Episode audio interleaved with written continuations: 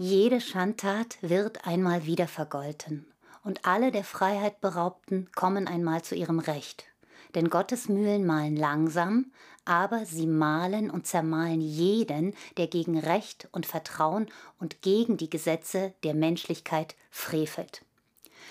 Herzlich willkommen zu dieser digitalen Einführung zu Gaslicht von Patrick Hamilton.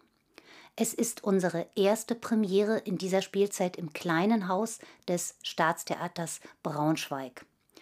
Es ist ein Kriminalstück von einem Autor, der in der ersten Hälfte des vergangenen Jahrhunderts neben zahlreichen Kriminalromanen auch einige Theaterstücke verfasste, die dann auch mehrfach verfilmt wurden. Aus Rope wurde 1948 in der Regie von Alfred Hitchcock Cocktail für eine Leiche und Gaslicht bescherte 1944 der jungen Ingrid Bergmann in Hollywood unter dem deutschen Titel Das Haus der Lady Alquist den Oscar als beste Hauptdarstellerin. Auch auf Deutsch wurde es zweimal verfilmt, im Jahr 1960 mit Margot Troger und Dieter Borsche und dann noch einmal 1977 mit Erika Pluha und Josef Meinrad. Dazu spielte der Braunschweiger Gustav Knut den Polizeidetektiv. Das Stück selbst stammt zwar aus den 1940ern, spielt aber 60 Jahre früher. London 1880.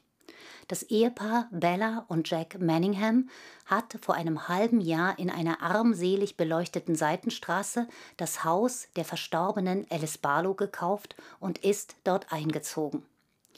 So düster, wie sich das Haus von außen zeigt, ist auch die Stimmung der Bewohner.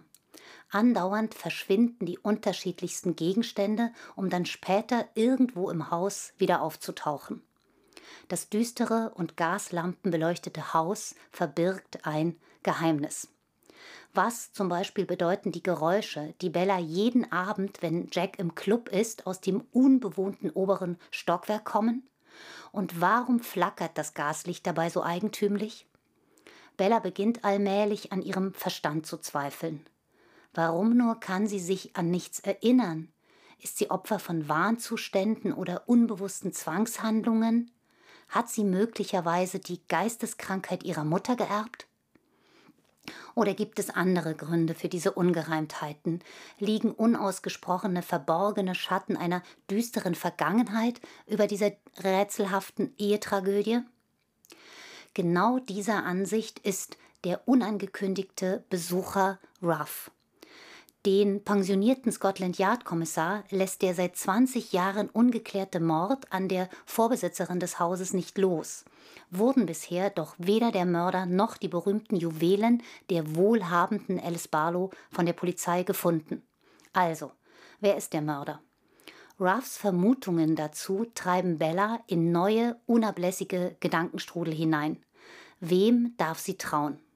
Sie ist der Verzweiflung nahe und wieder flackert das Gaslicht.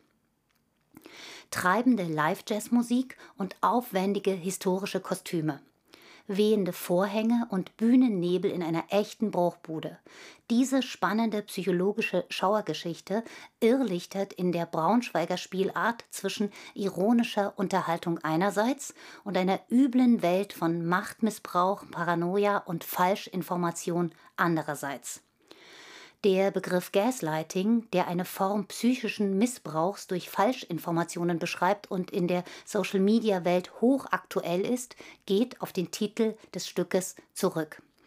In der Regie von Christoph Diem spielen Anna Joffe Bella, Larissa Semke Nancy, Georg Mitterstieler Jack Manningham und Götz van Ooyen den Kriminalkommissar Ruff sowie der begnadete Schlagwerker Daniel Weber, der mit treibenden Rhythmen einen Sog entwickelt, dem man sich kaum entziehen kann.